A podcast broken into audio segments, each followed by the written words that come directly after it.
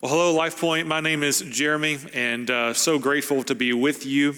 And uh, we are in an incredible series called Now Playing. I know you know that. And uh, today I'm really, really excited about my, my film today that I'm going to be talking about, about uh, Minions and the rise of Gru. And uh, hey, everybody needs Jesus, even Gru. All right? We all need Jesus, even Gru. So uh, I never thought I'd have a message title called Gru and the Gospel, but uh, that's kind of what I'm calling today. and if you've never seen uh, this movie, you ought to do yourself a favor and check it out. It's a great, great movie. I'm sure most of you have already watched it, and um, but if you haven't seen it, I would definitely advise to, to check it out. Uh, it's really a, a, movie set in the 1970s. You can see that when you first, even the trailer reveals that.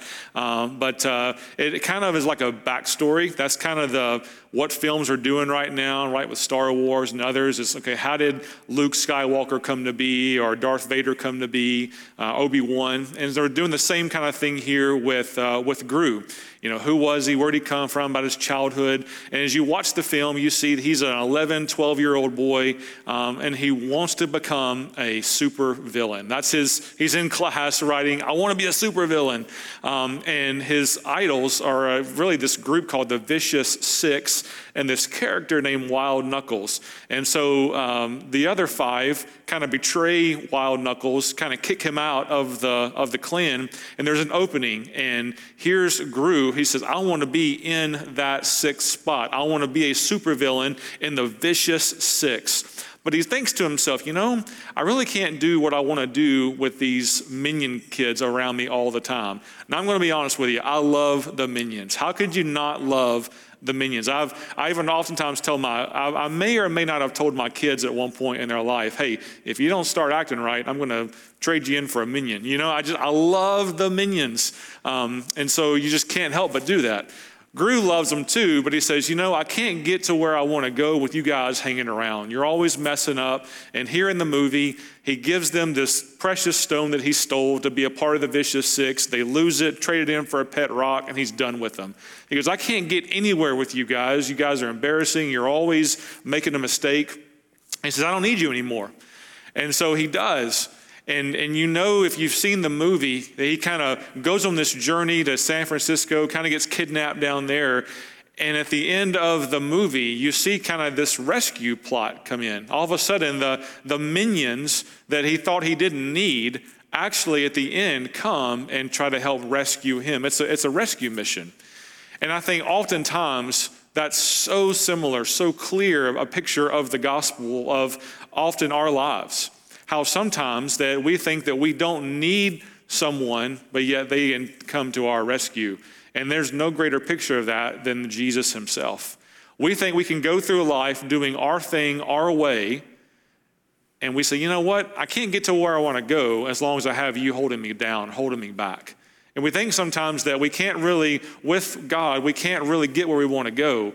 But really, in the end, he really is our only hope, and He is our, our rescue. So, for the next few moments, I'm going to look at one verse. Now, I know what you're thinking. If you're just going to hear one verse, this is going to be a short message. Well, I can't promise you that. I'll try my very best. But I want to look at John 3:16. You know John 3:16. Every sports game you attend or you watch on TV or on the internet, you see that guy or that girl holding up that sign John 3:16 or spray painted across their chest, right? But sometimes we can become kind of numb to that and understanding the power of that verse. Let me just read it to you. John 3:16, "For God loved the world in this way, that he gave his one and only son, so that everyone who believes in him will not perish, but have eternal life." That is a powerful verse. I want to share with you just for the next few moments four truths from this one verse that my pastor shared with me over two decades ago that I now want to pass on to you. That I think they changed my life in ministry, and I think they might change yours as well. There's four things I want to share with you from this verse. Number one, I want you to see the greatest love ever known. The greatest love ever known to mankind. It says, For God so loved the world. There's a teacher, a pastor. Uh, you may know him. His name is John MacArthur. John says that verse 16 is undoubtedly the most familiar and beloved verse in all of Scripture. Yet it's so familiar, its familiarity can cause the profound truth it contains to be overlooked. And that can sometimes be the danger. We get so used to a verse, we forget the power in the verse. My former pastor, Dr. Bob Pittman, he said to know John 3:16 is to know the very heart of God. For God so loved the world. That's a powerful statement. God loves. We love many things, right? We love our favorite sports teams. Now, here in Ohio, you know, I, as a former pastor here in Ohio, I know in my church we had some diehard Cleveland Brown fans. I'm telling you what, if, if you're a Brownie, you have got to have unconditional love to be a Cleveland Browns fan, right? The Bengal fans are happy right now, mostly. Ohio State, you know, we usually pretty happy. We, we love our teams. We, we love our favorite restaurants. We have the, the go to spots that we love, our favorite dishes. We have, hopefully, you don't have your favorite kids, just your easiest kids, right? Uh, but we, we, have our, we have our things that we love. We talk about love so much in our culture. We have our favorite teams and restaurants, our favorite animals, our sports. But this is not that. This, this is a sacrificial, unconditional love here in verse 16. For God so loved the world. Actually, the Bible even tells us in 1 John chapter 4, 19, that we love him because he first loved us. Romans chapter 5 tells us that while we were yet sinners, Jesus went to the cross and died for us. Here's one thing I want you to know right now, LifePoint family you are loved. God made you, He created you, and He loves you. And you are not a mistake. And He knows everything about you, even the number of hairs on your head. He knows everything about your life. It's the greatest love ever known to mankind. For God so loved the world. God does not love the whole world just because it's big. God loves the whole world also because there's a lot of bad as well. There's a thing called sin that entered this world in the Garden of Eden. And the Bible even tells us in Genesis, you can go back and read it in Genesis 5 and Genesis 6, that God reached a point where he was sorry for what he had made. But God found grace in the eyes of a guy named Noah. Man, you should thank God for Noah. I thank God for Noah every day. Noah built a boat when he had never seen rain before. You think people call you crazy? Imagine being Noah. People walking by every single day. Hey, Noah, what are you doing? Man, I'm building a boat. Man, you've been doing that for quite some time. Yeah, but there's rain coming, and they had never seen rain before. But Noah believed God so much in his word that he did exactly what he told him to do. And you know what? Because of that, Noah and his family got into the ark. All that rain came, flooded the earth, and got out of the boat. And I thank God for Noah. God found favor and grace in his eyes. See, God's love is unconditional, and God's love is sacrificial. It's the greatest love ever known. It's easy to say you love somebody, but a lot harder to actually show it. That's why Jesus said in John 15, verse 13, there's no greater love than to lay down one's life for one's friends. Many years ago, I went on a mission trip. Maybe it was actually uh, thinking 17 years ago. Went on a mission trip down to Peru. And our church in Memphis that I was a, a part of, we adopted a people group in the country of Peru, people who had never heard of Jesus at all. Uh, and they had never even seen a white person before. And so we went down there we had to uh, fly into Lima, Peru, and then drive to the mountains. And we drove up the first 6,000 uh, feet, and then we had to hike the last 6,000 feet uh, because it was so dangerous. There was no guardrails on the side of these roads. We went up the mountains to get up to these villages. Um, and so our translator looked over at us and said, uh, I was buckling my seatbelt. He said, Don't do that. And I said, Why? Is it, is it wrong to buckle your seatbelt? And he goes, Yes. And I said, Why? I said, America, they tell us to buckle our seatbelt the moment we get in. He said, Don't do that here, you might die. And I said, What do you mean? He said, Well, look over the edge. And I looked over the edge, and, and there were burned out buses, and there were burned out cars, and there was all this stuff where people had, driving up the mountain, had fallen off the edge, and the car had, our bus had burned up, and people had died.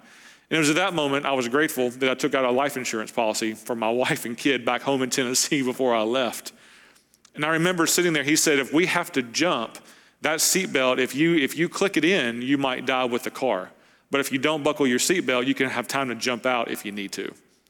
And I can remember thinking to myself at that moment, that's why these people are unreached. They are hard to get to, it's dangerous to get to them. But you know what? God loves them.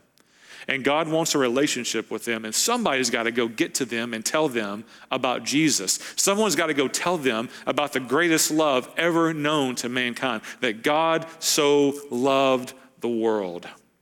Do you know the latest stats that 59% of this world is still considered unreached with the gospel of Jesus? That means that almost 4.7 billion people have yet to hear the name of Jesus and put their faith and trust in him. We should understand that there are those who have never heard the gospel. Why should there be those who hear the gospel twice when there are many who've never heard it once? Someone once said the gospel, it means good news, but it only means good news if it gets there in time. Think about that, Life Point. There are so many people all around us who've yet to hear the name of Jesus. That's why we have to go. And I want to say thank you for your giving. As a leader, I help lead our state, our network of churches in our state. And I want you to know that your giving is making an eternal impact into what I'm talking about right now. You are literally helping people hear the name of Jesus for the first time, not just here in Ohio, but also around the world. We have over 3,000 missionaries all across the world telling people about Jesus Christ, and many are hearing the gospel for the first time in their own language because you're helping to send missionaries through our network across the world. 2021, there were over 592,000 people who heard the gospel, 176,000 people who trusted Jesus for the first time, and 22,000 new churches were started all across the world. Life Point, that's because of your prayers and your generosity and your willingness to go and take the good news of Jesus. Right here in Ohio, last year in 2022, 32 new churches were started in our network. That's a 40% increase over the previous year and the highest increase since 2015. The nations are literally coming to our neighborhoods right here in Ohio, and you're helping us fuel and start those churches through your financial generosity. And I just want to say thank you so much for that. It is the greatest love ever known. Number two, it's the greatest gift ever given. Look what it says there in verse 16. He gave his one and his only son. You and I will give many gifts in our lifetime. We're going to receive many gifts in our lifetime. And depending on how good or bad that gift is, is whether or not we rewrap it, throw it in the closet, and give it away at our white elephant party the next year all right? And don't look at me all spiritual. You've done it too, just like I have. There's some gifts that we get and we're like, man, who can I give this away to? There's some gifts that we that we receive, we think, man, how could anybody ever think of me in that way? Such an incredible gift. I want you to know this is the greatest gift ever given. Paul would actually say this in the book of Second Corinthians in chapter 9, verse 15. He couldn't even describe it with words. He said, Thank God for this gift that's too wonderful for words. Paul couldn't even describe it with, with, with the language. He's like, I don't even know how to describe what this gift is that Jesus came for me. He went to the cross for me. You know, Valentine's Day, uh, it's February. Do you know that the latest research shows that Americans are going to spend $26 billion on Valentine's Day? That is a lot of chocolate. That's a lot of roses. I know inflation's up, but my goodness, that's a lot of money. $26 billion to show somebody that you love them. That's a lot of money. It reminds me of a story about a husband and wife. And um, the husband woke up one morning and said, You know what? I'm going to, this whole day is about you. And so he, he uh, gets her out of bed and then he takes her to McDonald's and he, he buys her a Happy Meal. And she's like, This is kind of odd. And so he buys her the Happy Meal. And then afterwards, he, he uh, goes to the toy store and he takes her shopping for toys. And she's like, This is getting a little awkward. Uh, and then uh, late in the day, he takes her to the circus and buys her cotton candy and they ride rides on the carnival and they do all these things and they finally get home and she plops down on the bed and she goes, I'm exhausted. And, and he's like, Well, how does it feel? And she said, What do you mean? And he said, Well, you said you wanted to be six again. So I recreated your six year old life, you know, get a happy meal, go to the circus, go to the toy store. She said, Is that what this day is all about? And he said, Yes, you said you wanted to be six again. And she said, I didn't mean six years old. I meant I wanted to be a size six all over again, you moron. And so he got everything backwards of what she really wanted. Listen, there's going to be some gifts that we give that are great and some that are not so great. We're going to receive some gifts that are great and not so great. But can I tell you the greatest gift you could ever receive is the gift of eternal life in Jesus. The greatest gift you could ever give somebody is to tell them about eternal life in Jesus. It's the greatest gift ever given. You see, Jesus paid a debt that he did not owe, and we owe a debt that we cannot pay. I think one of the greatest miracles is not that Jesus went to the cross. I think one of the greatest miracles is that Jesus went to the cross and he stayed on that cross. The Bible tells us that Jesus could have called 10,000 angels to come rescue him, and he didn't. In the book of Hebrews, the scriptures teach that for the joy that was set before him, he endured the cross. You know, I can't prove this, but I always think about what was going through the heart and mind of Jesus as he was there on the cross dying. I think he was thinking about you, and I think he was thinking about me. I think he was thinking about the world. It's the greatest love ever known the unconditional, sacrificial love of God. It's the greatest gift ever given that could ever be received. What Jesus did on the cross for you and for me. God knows what it's like to lose a child. We oftentimes hear stories, tragically, of parents who have to bury a child. God knows what it's like to lose a child. He knows what it's like to suffer loss. He knows what it's like to love someone and not get anything back in return. But in spite of all that, he loves. That's why this verse is such a powerful verse. It is the greatest love ever known, it's the greatest gift ever given. Number three, it's the greatest invitation ever extended.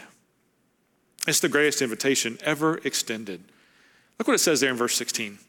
It says, He, so that everybody who believes in Him. Do you know that this invitation doesn't go to just a select few people? It doesn't just go to a certain uh, neighborhood or a certain tribe or a race or a people group or a certain economic status. The Bible says this invitation goes out to anyone. Anyone, anybody can receive Jesus as their Savior. And here it says that this invitation goes to all. Can I tell you something? When the Bible says all, you know what it means? It means all. It means anybody can receive it. Revelation chapter 22, verse 17 says, The Spirit and the bride say, Come. Let anyone who hears this say, Come. Let anyone who is thirsty come. Let anyone who desires drink freely from the water of life. The invitation goes to anyone anywhere at any time. You and I have been given that incredible opportunity. Jesus came for us. Jesus came to rescue us. In the same way that Gru left the minions and thought, I could do better without them, in the end, he realized that he needed them. And those minions did everything they could to find their way to get to San Francisco and to rescue Gru from the situation he found himself in. The very one he thought he didn't need, he ended up needing to rescue him. In many ways, we go through this life thinking somehow that we don't need God. And then there comes a point in our time when we realize, man, we do need God. I can't do this life without Him. I can't figure this thing out on my own. There comes a point in time when you realize that there's no more New Year's resolutions you can come up with. There, there's no more leaves to turn over on your own human strength and your own human ability and your own human wisdom. When you realize, I need God. Ecclesiastes chapter 3 says, God has put eternity on the hearts of all men. You know what that means? That means everybody is walking around in your neighborhood, at your business, on your campus, in your circle of influence, in your network, in your family, and among your friends. People are trying to fill their heart and their life with things that'll never satisfy them. It's like the old song says looking for love in all the wrong places. There's an invitation that's been extended. You can imagine what it's like. You can't just wake up and say, I want to go to the White House. I want to go to the governor's mansion. I want to go to this party or that. And how often in life do we, as a, as a student or a teenager or as an adult, go, man, if I could just get an invitation to sit at that table, if I can just get an invite to go to hang out with that crowd, if I can just get an invite to hang out with that group and to be involved in that network, man, that would just change my life. And yet, God has given and extended the greatest invitation that can change your life. You know the difference between religion and Christianity? If you break down the word religion, it means re-lig. It's like to re, the word lig, we get ligament for. And literally, if you look at the word religion, it means to try to repair, repair a torn ligament, re-lig. It's to try to do something that's been severed. Religion is man trying to get to God, right? Just like that old story in the very left side of your Bible in Genesis right? That Tower of Babel. They were trying to build their own uh, kind of staircase to heaven. And God said, No, you can't do this on your own. And He kind of destroyed that tower and confused all the people and said, You're going to have different languages. Religion is when man's trying to get to God, Christianity is when God comes to man. And there's the difference. We can try all we can to try to repair something and make something right, but ultimately we can't do it. It's only something that God can do. And that's why God sent his only son to do for us what we couldn't do on our own. Sometimes people have said to me as a pastor over the years, Well, Pastor Jeremy, I just, it, it should have been me on the cross. I should have been the one on the cross. And, and I understand their heart and what they say. But can I tell you, you couldn't die for your own sins. The Bible tells us that without the remission of without the shedding of blood there's no forgiveness of sins. 1 peter chapter 1 says it was a lamb that was without blemish perfect. Jesus was the perfect sacrifice. He was the ultimate sacrifice. He was without blemish without spot. Jesus went into the cross to do for us what we cannot do for ourselves because we're all born sinners even if we went to the cross, we couldn't die for our own sins because there was a perfect sacrifice required. And that's what Jesus did that we couldn't. That's the invitation. Jesus invites you into a relationship with Him. Think about this, Life Point family. You have an opportunity to have a relationship with the one true God, the one that created you and knows you better than yourself. He came to rescue you. Just like those minions came to rescue Gru, Jesus came to rescue us on the cross. It is the greatest invitation ever extended to mankind. Sometimes there's invites that are a little weird, a little tricky. Reminds me of a story of a couple. A Minneapolis couple decided to go to Florida. We've all thought about going to Florida in the wintertime, probably right now, right? And they go to there to thaw out from the icy winter. They planned to stay at, a, at the same hotel where they spent their honeymoon 20 years earlier. But because of their crazy schedules, it was difficult for the couple to kind of put their plans together and go together. So the husband left Minnesota and flew to Florida on a Thursday, while his wife planned to fly out the next day. The husband checked into the hotel. There was a computer in his room, so he decided to send an email ahead to his wife. However, he accidentally left out one letter of her email address and he sent the email uh, without realizing his error. Meanwhile, in Houston, Texas, a widow had just returned home from her husband's funeral. He was a pastor who was called home to heaven following a heart attack. And the widow decided to check her email, expecting condolence messages from family and friends. But after reading her very first email, she screamed and she fainted and passed out in her room. The widow's son rushed into the room and thought, Why did mom pass out? And so he found his mom on the floor and saw the computer screen. And he said, She must have read something. What does she read? And he reads this email. And the subject says, To my loving wife, I've just arrived. And so you can imagine there's a mistake here going on. And the email says, I know you're surprised to hear from me. They have computers here now, and you're allowed to send emails to your loved ones. I've just arrived and I've been checked in. I've seen that everything has been prepared for your arrival here tomorrow. I'm looking forward to seeing you really, really soon. I hope your journey is as uneventful as mine was. P.S. It sure is hot down here. And you can imagine that kind of a huge mix up. That's an invite that you really don't expect to get on your email inbox. Listen, the reality is, is we get invites all the time to many different things. But the greatest invitation you'll ever receive is an invitation from the one true God to enter into a relationship with Him. That's the greatest invite. Fourth and last, it's the greatest result ever experienced. In verse 16, it says, Those who believe, they will never perish, but they will have eternal life. That is so powerful. Jesus said in John chapter 11, I am the resurrection and I am the life. And anyone who believes in me will live even after dying.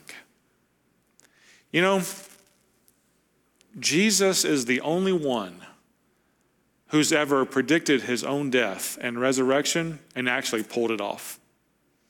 So I'm going to go with what he says, because there's a lot of folks who've predicted their own death and resurrection, and their body is still lying in a grave somewhere. You know why that tomb is empty? Jesus rose again on the third day. Anybody that can predict their own death and resurrection and pull it off, I'm going to go with what he says. And Jesus says, if you trust in him, you will have everlasting, eternal life. There's a lot of results you're going to experience on this earth as a human being. But I'm telling you, the greatest result you'll ever experience is to go to bed at night and to wake up every morning and to be at peace with God. And to know that if today were your very last day, that you would spend eternity in heaven with Almighty God because he came for you. He came to rescue you. God sent his son Jesus on a rescue mission to do for us what we could not do for ourselves. It is the greatest result ever experienced. You know, at the end of the day, there's really only two kinds of people in this life. That's it those who are lost and those who have been saved. And it really does come down to that. We categorize so many things race and economic status and which neighborhood you live in and you know single or married or divorced. I mean, we categorize so much. But at the end of the day, it comes down to this. Are you lost or have you been found? That's it. We used the word saved in so many ways, don't we? Bankers use the word save for savings. Lifeguards use the word save to save someone's life. Firemen use the word save. Shoppers use the word save, right? When they come in with all their bags and look how much money I saved, right? Pitchers in baseball are known, closers are used, are known for saving games, right? How about doctors? Doctors use the word save to save someone's life. But Jesus uses the word save in a different way, in the most powerful way. He's talking about saving your soul. I want to close with an illustration. It's by a guy named Albert Einstein. Most people watching, you know Albert Einstein. If you don't know, then Google it somehow. Einstein, the inventor, the creator, so much. Billy Graham tells a story of Einstein that he was actually getting on a train and he was traveling somewhere. Albert Einstein gets on the train, he gets in his seat, but he can't find his ticket. And so he's there and he's frantically starting to sweat and he's just getting all worked up trying to find his ticket. And, and the workers on the train are like, It's okay, uh, Mr. Einstein. We know who you are. Just grab a seat. Five minutes goes by. He's still frantic. He's looking inside his, his, his coat pocket. He's everywhere trying to figure it out. And they're like, Mr. Einstein, I promise you, you're like the most famous person on the train. You're good. Just sit down and relax and enjoy the ride. Five minutes later, they come back. And here's Einstein on his hands and knees under the seat cushions looking for his ticket. And they're like, Mr. Einstein, what is going on? You're good. We know who you are. And Einstein returns and says to these kids, You know what? I appreciate that. I know who I am too. But what I don't know is I don't know where I'm going. And you know, maybe you're watching online right now, you know who you are, but you don't know where you're going you don't know about your eternity. And I want you to know that Jesus is the greatest love ever known. He's the greatest gift that's ever been given. It's the greatest invitation ever extended, and it'll be the greatest result you could ever experience to have a relationship with the one who created you and who can save you and take care of you for all of eternity.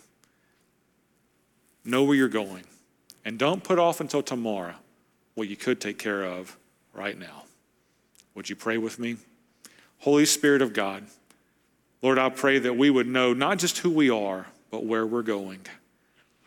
Lord, remind us of how good you are. You're a good, good Father, and you have sent your Son to come and to die and to be resurrected so that we can have eternal life. Or we can have a relationship with the one true God. Oftentimes, we go through this life thinking that we don't need you, but in the end, we realize we do. And we need you to come rescue us. And you have come, and you've extended the invitation to us to have eternal life and to know where we're going when we die. And Lord, I pray that we would make that decision today and that we would go and tell somebody else about what it means to have eternal life found only in Jesus. We ask all this in your name. Amen.